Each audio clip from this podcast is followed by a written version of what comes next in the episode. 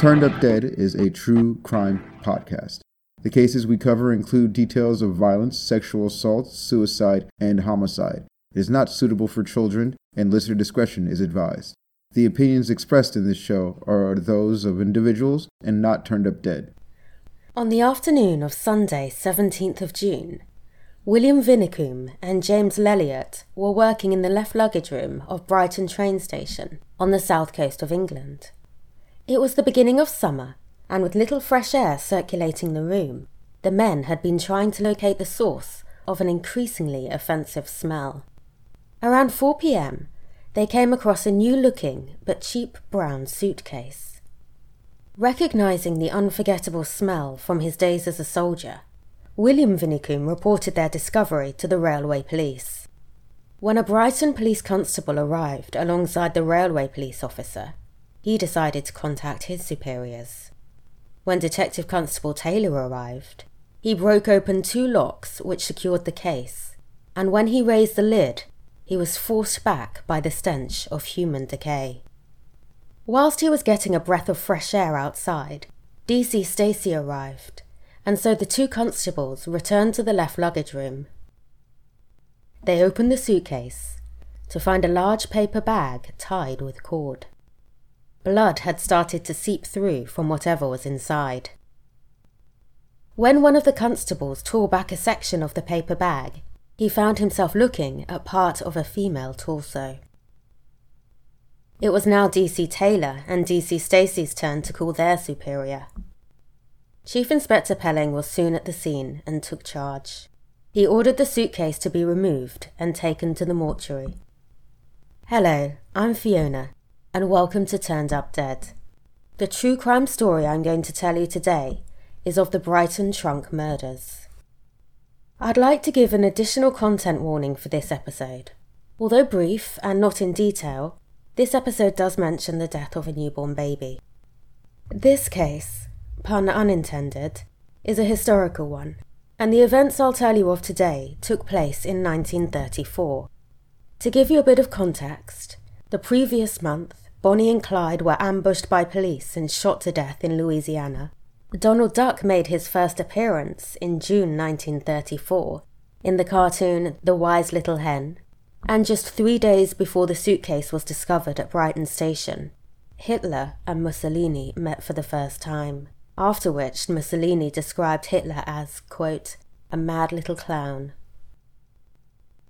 In mid June 1934, New York police asked Scotland Yard in London for help with the disappearance of a lawyer named Agnes Tufverson. On December 4th, the previous year, she had married a man named Ivan Poderjay, and then 16 days later, she vanished. When New York police started to investigate, they discovered that shortly before she disappeared, Ivan Poderjay had purchased a large black trunk. He had then boarded a ship from New York to Europe, alone. New York police had tracked him to Vienna, where he was found living with a woman he had married before marrying Agnes. He had most of Agnes's possessions with him, but the trunk was nowhere to be seen. Although New York police thought it unlikely that anything would be found in England, they asked Scotland Yard to help with the investigation on UK soil. As police searched other left luggage at Brighton Rail Station for more body parts, and train stations across the UK were on the lookout for similar left trunks, in the mortuary, the Brighton Station suitcase and its contents were examined. The trunk style suitcase measured about 70 by 45 centimetres and was about 28 centimetres tall. The trunk would have been sold with a tray, which was missing. It didn't match the description of the missing trunk New York police were looking for. The Brighton torso trunk had been left at the station on the 6th of June, which was nearly six months after Agnes Tufverson was last seen.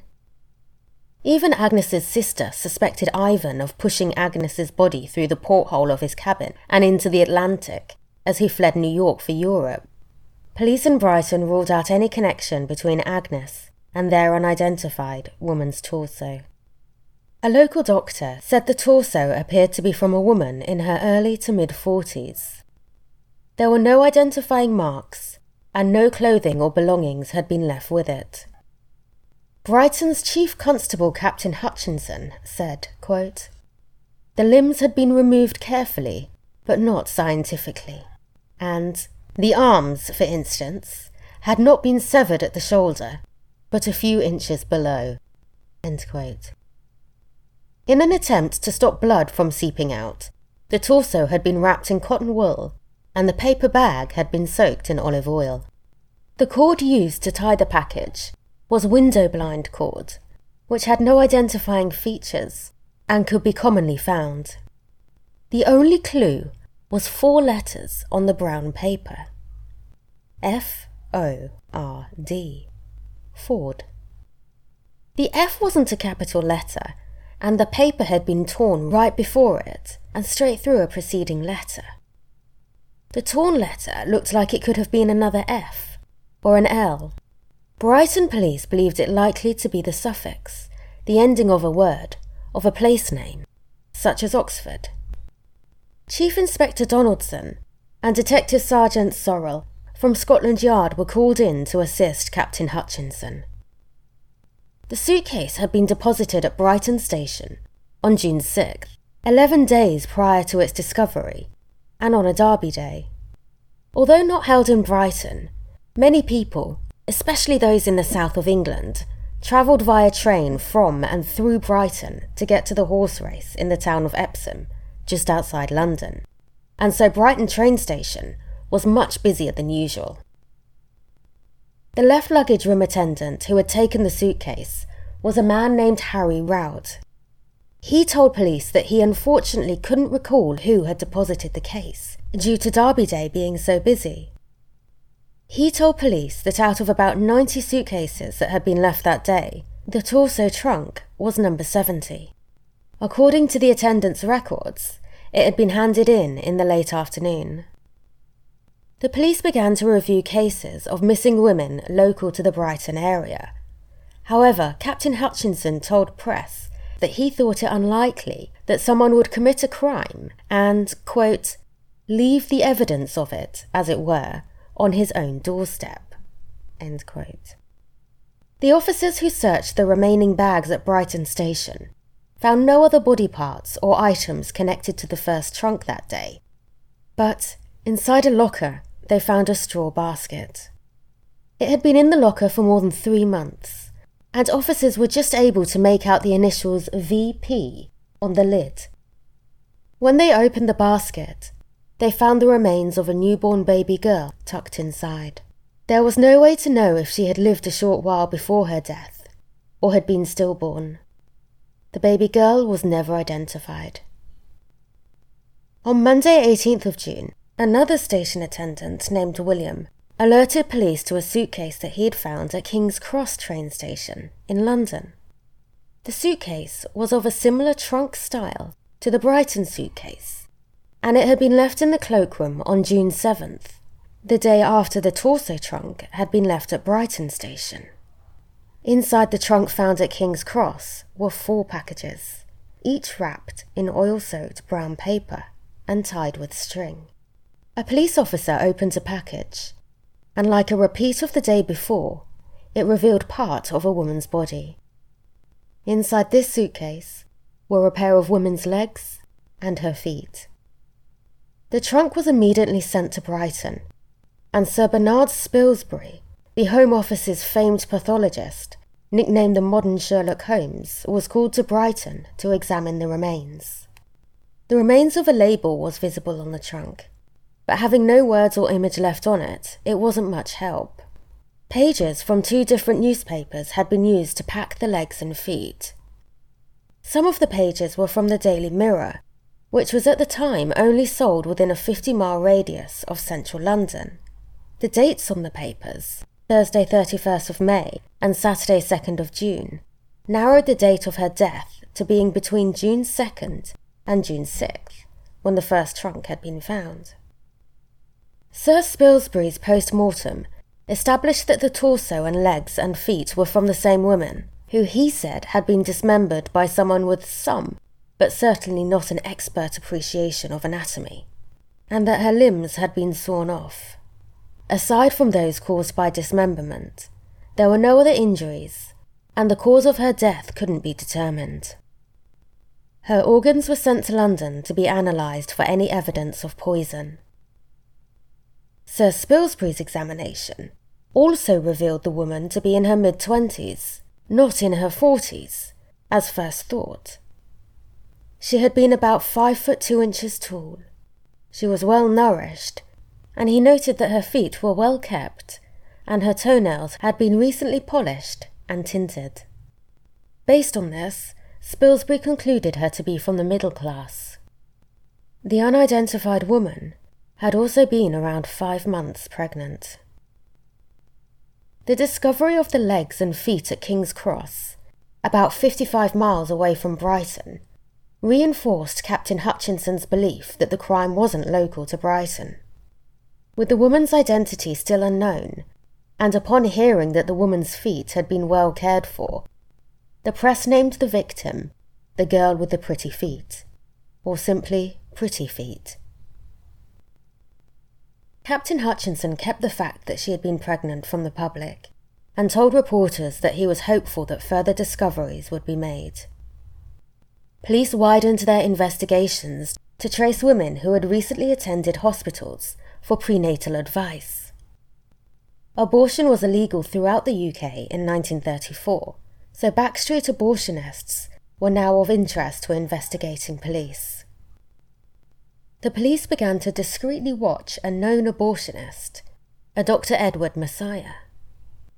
Being a backstreet abortionist could be very profitable, and far from performing abortions in dingy backstreet rooms, Dr. Massiah had practices in London and Brighton, and provided his services to women from the middle and upper classes. However, Dr. Massiah was alerted to the police's interest in him when an officer approached him and questioned him about the dead woman. In response, Dr. Massiah wrote a list of names. Doctors such as Massiah wielded considerable power because of who their patients were. The police officer who had approached Dr. Massiah said nothing of it to Captain Hutchinson or to the Scotland Yard inspectors. Dr. Massiah left for London shortly afterwards.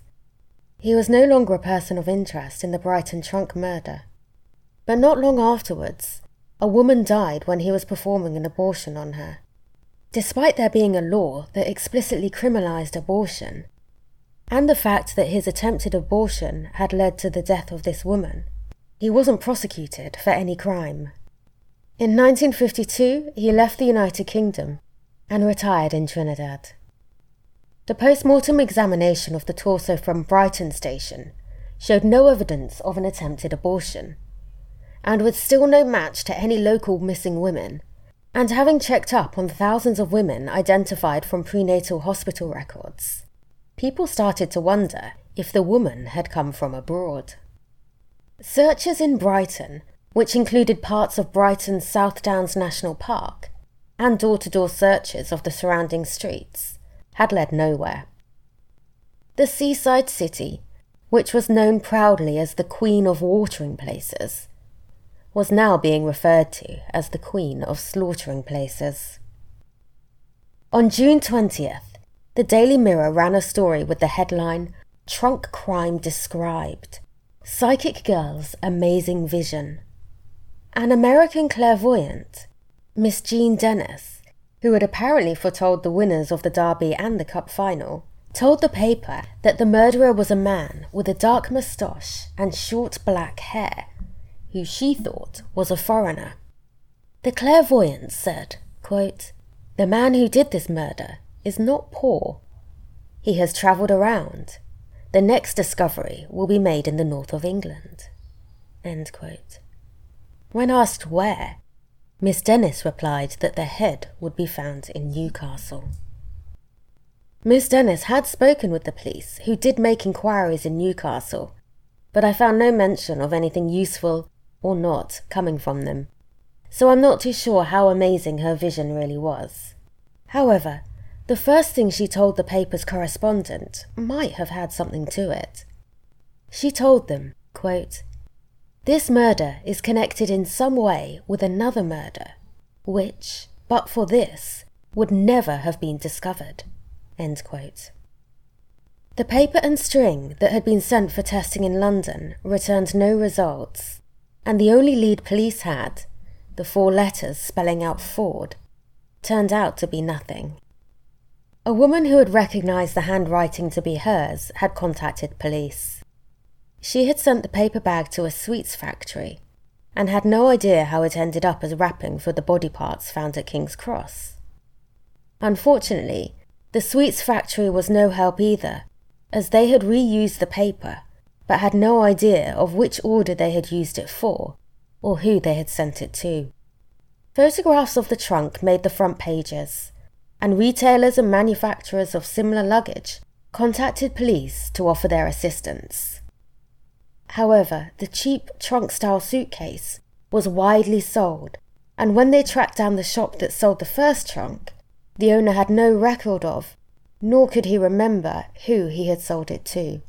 He did confirm that it would have definitely been sold with a tray, which was missing. Finally, police got a lead. A newspaper reporter had noticed that a sex worker named Violet Kay, who he would often see around Brighton, hadn't been in her usual location for a while. Violet Kay had lived with her common law husband, Tony Mancini, who had recently moved without Violet to number 52 Kemp Street, just a five minute walk from Brighton train station. Police had actually called at the house on Kemp Street during their door to door search, but no one had been home. Following the new information from the reporter, police found and questioned Tony Mancini, who admitted that Violet Kay hadn't lived with him since May, but was convinced that the dismembered woman couldn't be her because Violet, at 42 years old, was almost 10 years older. Violet's sister had also received a telegram from Violet in May saying that she was leaving the UK to take up a job abroad. The police ruled Violet Kay out as their Jane Doe and paid no more attention to Tony Mancini. In 1934, you didn't always need a passport to travel between France and England. So more people started to theorize that the woman had come to England from abroad, either before or after her death. The woman's head and arms remained missing, and weeks went by with no new evidence or worthwhile tips to follow. That was until the following month, when on July 13th, police got a call from some workmen who had noticed a disturbing odour coming from one of the rooms of the house they were painting. The house was 52 Kemp Street, and the room had been rented out to a Mr. Tony Mancini. Rather than go in and search right away, the police decided to watch the house for a while. On July 14th, the police spoke with Mancini but didn't search the property. With there being no sightings of Tony Mancini at the Kemp Street house for around 24 hours, on July 15th, police entered the house. The landlady, Mrs. Bernard, unlocked the room she'd rented to Tony Mancini and let the investigators in.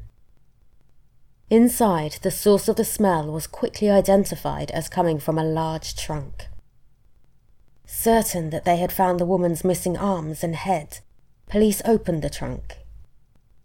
Inside was not only the head and arms, but a whole female body that was well into the stages of decomposition. Perhaps the American clairvoyant was psychic after all. Scotland Yard's Donaldson and Sorrell immediately rushed to the scene in flying squad cars, and Sir Bernard Spilsbury was called back to Brighton. The flying squad was a specialised team of police which was set up by Scotland Yard to combat theft. To keep up with gangs that stole and made their getaways in high powered vehicles, the flying squad were given some of the fastest cars of their time. In the 1930s, the flying squad's car of choice was a Bentley. The landlady gave police a description of Tony Mancini, who she said had lived alone in the property. In addition to the body in the trunk, officers found a saw, the tray of another trunk, and the head of a hammer which appeared to have been burned. The second Brighton murder trunk was taken to the morgue and its contents examined. After spending three hours at the mortuary, Sir Spilsbury stated the cause of death as a depressed fracture to the head that had been caused by a blow by a heavy blunt weapon. The blow had been so strong that it had driven a piece of her skull against her brain. The woman's body had been folded into the fetal position and stuffed into the trunk along with some bloody items of men's and women's clothing and then covered with an overcoat. Detectives were sure that the murdered woman was Tony Mancini's common law wife, Violet Kay, who Mancini had been telling people had moved to France. Violet Kay's mother visited the mortuary, and the woman was officially named as Violet. Before going on the run, Mancini was employed at the Skylark Cafe on Brighton's seafront. When he wasn't employed, he committed petty crimes and lived off the money Violet made from sex work. He wanted to be seen as tough. His real name was Cecil Lewis England, and he was very much English. But it was said he used the name Tony Mancini to make people think of him as an Italian gangster. He had also gone by the names Jack Notyre, Tony English, and Hyman Gold. Police forces across the UK were on the lookout for Mancini. In Brighton, the police had to disperse a crowd of people who had gathered outside the town hall in the hope of seeing Mancini being brought in once caught. It wasn't long before he was first seen and then arrested in northeast London. Mancini was arrested and later tried as Jack Notyre, but I'll continue to use Mancini for consistency. When approached by police, he told them, I'm the man, but I didn't murder her. Mancini was promptly transported to Brighton. Detectives soon ruled him out as having any involvement with the still unidentified dismembered woman found at Brighton and King's Cross train stations. But despite maintaining his claims of innocence throughout his interrogation regarding Violet Kay, Mancini was charged with her murder. In 1934, the UK still had the death penalty, and death by hanging was the mandatory sentence for being found guilty of murder so Mancini's trial was to be a capital case. Mancini spent most of the next 20 weeks in Brixton Prison, awaiting the start of his trial, which was to be heard at the Lewes Assize Court, about 10 miles from Brighton. Public interest was so strong that members of the public wanting to attend the trial needed to apply in advance. Admission to the proceedings would be by ticket only. Applications came from all over the UK, and there were even two that came from abroad one from France and another from Belgium. With so much of the media and public's attention focused on and around Mancini, it was easy to forget the person who had lost their life. Violet Kay, born Violet Watts in 1891 or 1892, came from a large family and was one of around 10 to 15 children. She was also known as Violet Saunders. As a young adult, Violet worked as a dancer, and she had performed on stage with the Watson Girls Dance Troupe, and in her own show alongside a man named Kay Fredericks, in an act they called Kay and Kay. At some point in her life, Violet had turned to sex work. Violet met Tony Mancini in London and moved with him to Brighton in September 1933. They moved into the flat at 44 Park Crescent Terrace in March as Mr. and Mrs. Watson. They had a turbulent relationship. A letter to her mother, who she hadn't seen for several years, was found with Violet's possessions after her death.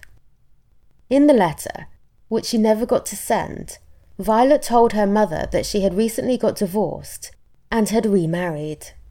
By the time of her death, at age 42, Violet was a heavy drinker and recreational drug user. Violet was buried at the Extra-Mural Cemetery on Lewes Road in an unmarked grave. Tony Mancini's trial started on December 10, 1934. Thomson's Weekly News described the scene outside Lewes Eyes Court. quote, A solid wall of policemen stood against the iron railed gates and the massive pillars of the court to guard against any rush. Four deep on the steps, a crowd of men and women, each with an air of expectancy, awaited admission. The presiding judge was Mr. Justice Branson. Thomson's Weekly reported that the court was crowded when he arrived, and that, quote, there were many women present. For the most part, they were young and fashionably dressed. The writer also added it was one of the most youthful juries they had ever seen. The prosecution, led by J.C. Cassels, KC, put forward a strong case based on forensic evidence and witness testimony that Tony Mancini had murdered Violet Kay sometime between May 10th and May 15th, 1934. The defence, led by Norman Birkett KC, put forward an alternative possible cause of Violet's death. The defence didn't need the jury to believe this. They only needed to introduce and raise enough doubt for the jury not to believe what the prosecution was saying. Sir Bernard Spilsbury, who was no stranger to the courtroom, testified for the prosecution that Violet Kay's cause of death was a depressed fracture to the head, which had been caused by a blow from a heavy blunt weapon, such as the burnt hammerhead found in Mancini's flat. The man who had lived in the Park Crescent Terrace flat before Mancini and Violet moved in was called as another witness for the prosecution. He testified that he had left a hammer behind when he had moved out of the flat, and when handed the burnt hammerhead in court, and asked if it had been in the same condition when he had left it at the flat, the previous tenant answered, quote, No, it was shining, bright steel.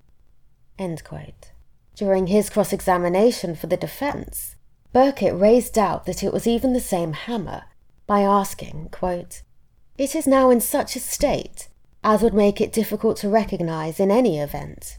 Yes?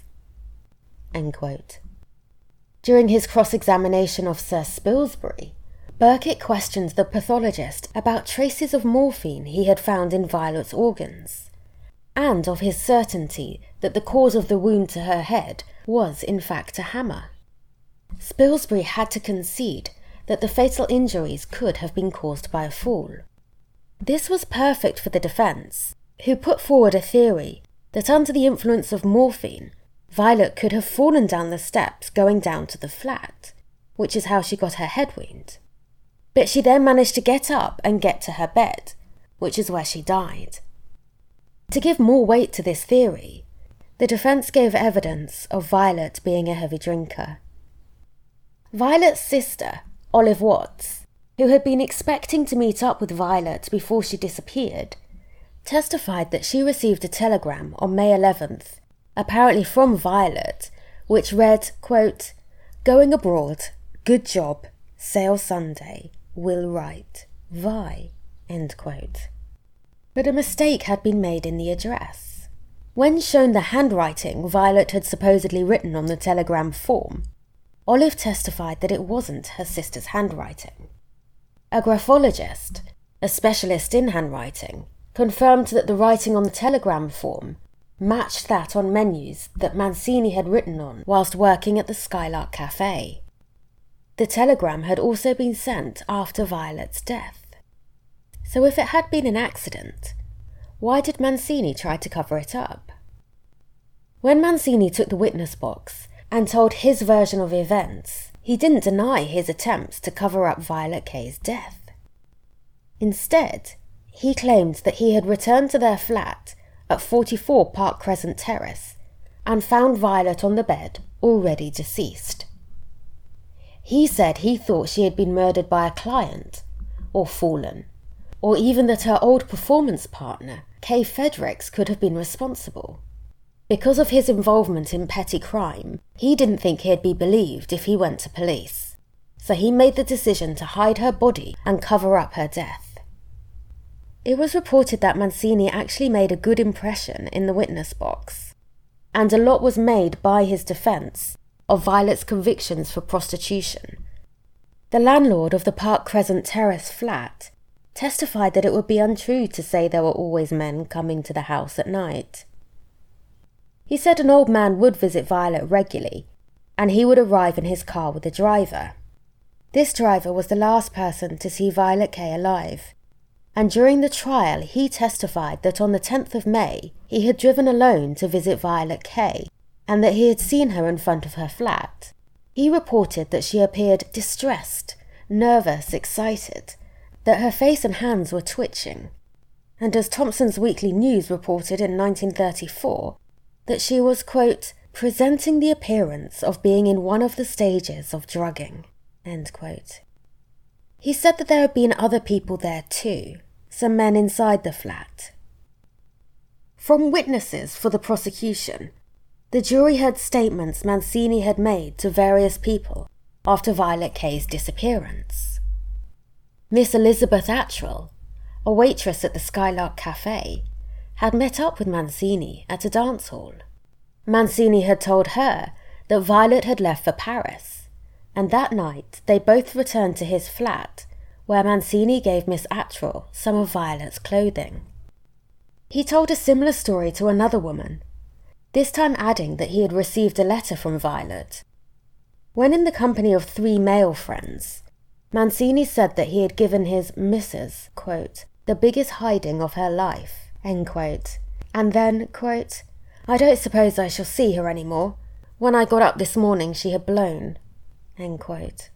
In his opening statement, Mr. Cassels KC had told the jury that Mancini also told these men that he had bashed his wife from pillar to post, and, quote, What's the good of knocking a woman about with your fists? You only hurt yourself. You should hit her with a hammer, same as I did. The defence made the surprising move of reading out Mancini's criminal record during the trial. Their reason for doing this was to show that he had no record for violence, and to make the stories of finding Violet Kay already deceased, but not contacting authorities, more plausible to the jury. The defence brought in a number of witnesses, who testified that Mancini and Kay actually had an affectionate relationship and were a content couple. Birkett, arguing that Mancini didn't have a motive, asked the court, quote, Why did he do it?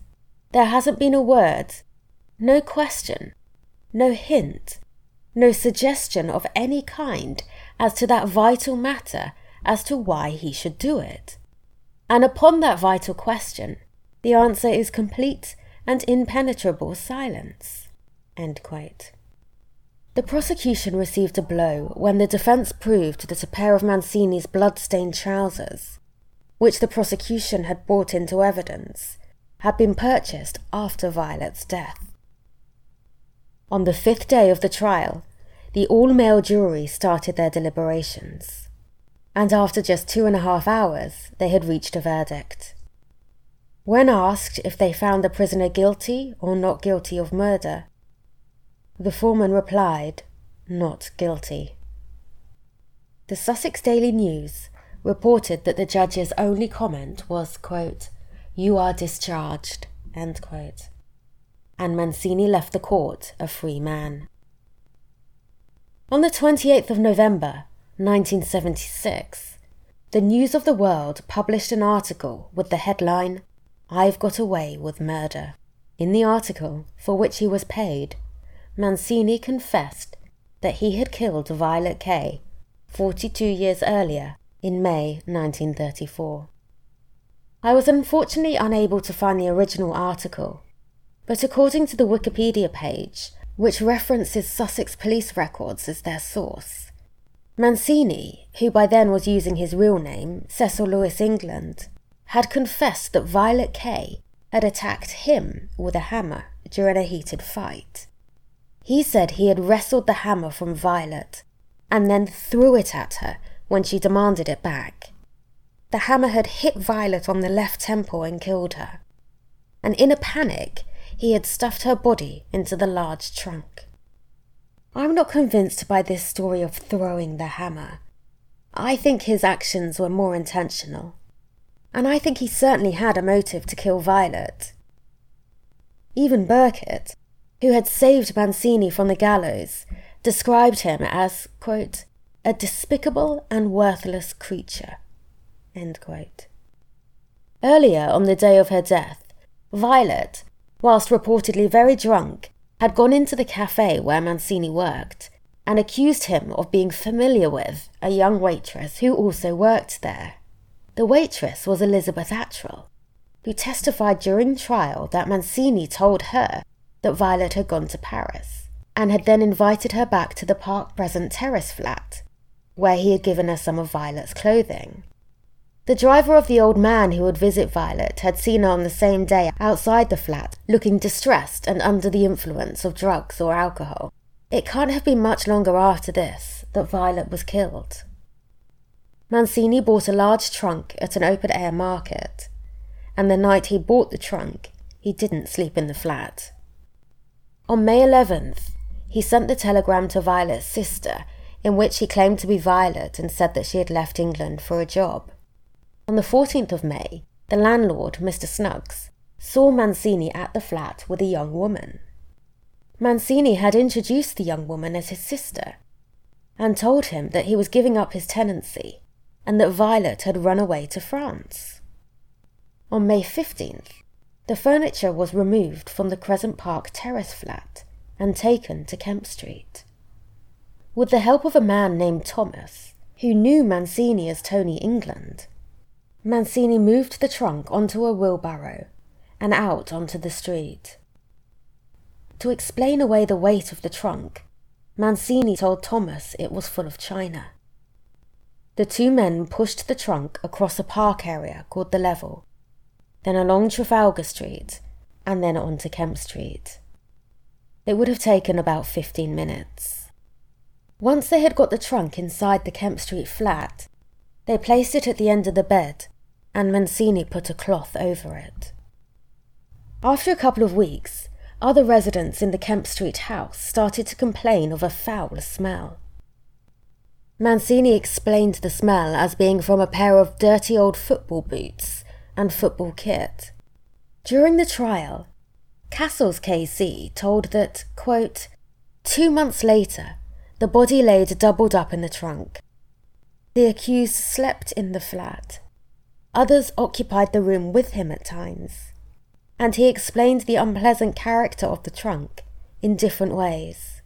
When his landlady noticed the fluid coming from it, he said it was French polish.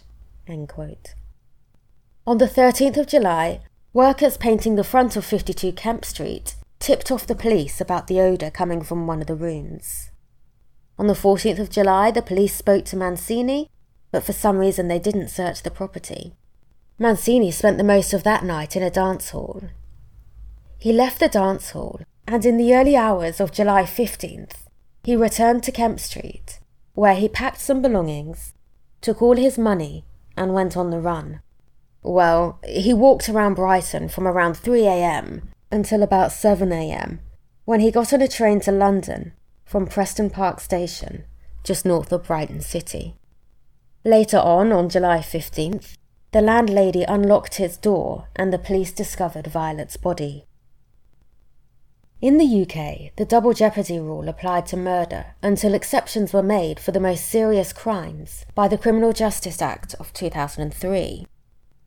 Until then, a person couldn't be tried again for a crime for which they'd previously been acquitted. This meant that even with Mancini's confession, he couldn't be prosecuted again for Violet Kay's murder. By confessing, Mancini had inadvertently admitted that he had lied under oath, and a prosecution for perjury was considered, but not pursued due to a lack of evidence. Mancini later recanted his confession, and not long after died of natural causes. Justice was never served for Violet Kay or her family. Sadly, justice wasn't to be served for the first Brighton trunk murder victim either. After exhaustive police inquiries and looking into the cases of over 700 missing women, the investigation into the death of the woman found in the train station trunks came to a standstill. The woman's head, arms, and hands were never found, and to this day, the identity of the woman known only as the girl with the pretty feet remains a mystery. So, what do I think? Please remember that these are just my own thoughts and that I have no background in law or law enforcement. Even though these murders and the trial happened almost 90 years ago, I see similarities with similar crimes and trials today. The Brighton trunk murders and Mancini's trial for murder was big news, and it was reported across the UK and abroad. Whilst researching this episode, I found a number of articles from US newspapers. As with high profile cases today, the story was closely followed by the media, and the people involved gained a celebrity like status. Just like more recent murderers, from Ted Bundy to Chris Watts, Tony Mancini was romanticised by the media and the public. Thomson's Weekly News reported, quote, Most women would call him handsome. He has long dark eyelashes and brown eyes with a narrow mouth set in an oval face. End quote. That makes me feel a bit sick, to be honest. An illustration from a very dramatised comic book style telling of the events surrounding Violet Kay's death shows a crowd of people, many of whom are women, clambering outside the court. The caption reads, quote, Pajama girls fight to see Mancini outside Brighton Police Court. End quote. I'm not too sure what a pajama girl is. Um, if you know, please tell me. Something else that I didn't like, but I still see in the media today, was the double standards that were used when reporting. A present day example of this was highlighted recently by Oprah in her interview with Meghan and Prince Harry. In 2018, alongside a picture of Prince William's wife, Kate, touching her pregnant stomach, the Daily Mail tabloid wrote, quote, Not long to go. Pregnant Kate tenderly cradles her baby bump. End quote. Whereas when they published a picture of Meghan touching her pregnant stomach in 2019, they wrote, quote, Why can't Meghan Markle keep her hands off her bump? Experts tackle the question that has got the nation talking. Is it pride, vanity, acting, or a new age bonding technique? End quote. A similar thing happened with the way the media in 1934 spoke about the two victims of the Brighton trunk murders. The unidentified woman, who was thought to be from the middle class, was called the girl with the pretty feet, whereas Violet Kay, a sex worker who lived in one of the poorest areas of Brighton, was described in an unfairly negative light, despite also being a victim. As with such serious and such publicised criminal cases today, there were some big names involved, and there was the opportunity for some of the key players to make a name for themselves. Mancini's defence lawyer, Norman Birkett KC, went on to sit as a judge on the Nuremberg trials of German war criminals. And a few years after Mancini's trial, Mr. Justice Branson was appointed judge for the breach of contract trial between Warner Brothers and actress Bette Davis. I'm glad to see that some things have changed since the 1930s. There being many more female jurors for a start. And in the UK, the legalisation of abortion and the abolishment of the death penalty. So, did the jury reach the correct verdict? Based on what I was able to read about the trial and the arguments given and evidence shown by both the prosecution and defence, I believe the jury did reach the correct verdict. Mancini's lawyer did an excellent job, and I don't think the prosecution was able to prove that Mancini had murdered Violet beyond reasonable doubt. However, I do believe that he did murder her. I just don't think they were able to prove it in court. I'm not sure that they would have got a prosecution, even if Mancini could have been tried again after his confession. The pathologist Sir Bernard Spilsbury who would later be given the nickname the father of forensics, did agree that a fall could have caused Violet's injuries. And this might be enough for a jury to not be convinced of guilt beyond a reasonable doubt, even with a confession. Even if they believed Mancini was guilty, there is still the chance that Violet fell, and this was a capital case. Would they want to take that risk? although Sir Bernard Spilsbury did have and does have quite a few critics. I think Mancini certainly had a motive the waitress from the cafe. I didn't see any mention of her from what I was able to find about the trial, and I do wonder if, had the prosecution highlighted this, the verdict would have been different. Overall, it's just really sad that neither woman got the justice they deserved, and that two people got away with murder. To finish this episode on a lighter note, I did notice one more positive change since the 1930s, and that's that we are considered younger for much longer nowadays. The old man who would visit Violet Kay was only 56 years old. Thank you for listening to Turned Up Dead.